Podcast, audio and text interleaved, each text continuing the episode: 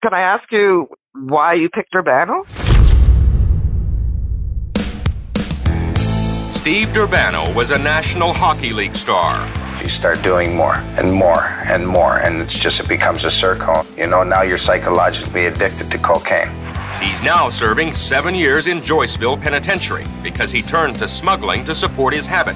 I couldn't afford to buy it, not once my hockey career was over. Steve Durbano reputation as a hockey star didn't work against the customs men. The minute I walked into customs, I went to walk to the second counter and I was called to the end and the doors closed behind me and everybody else following went right out to their cars. And I knew then it was they were onto it. Uh, you know, that's something you don't see too often today in hockey.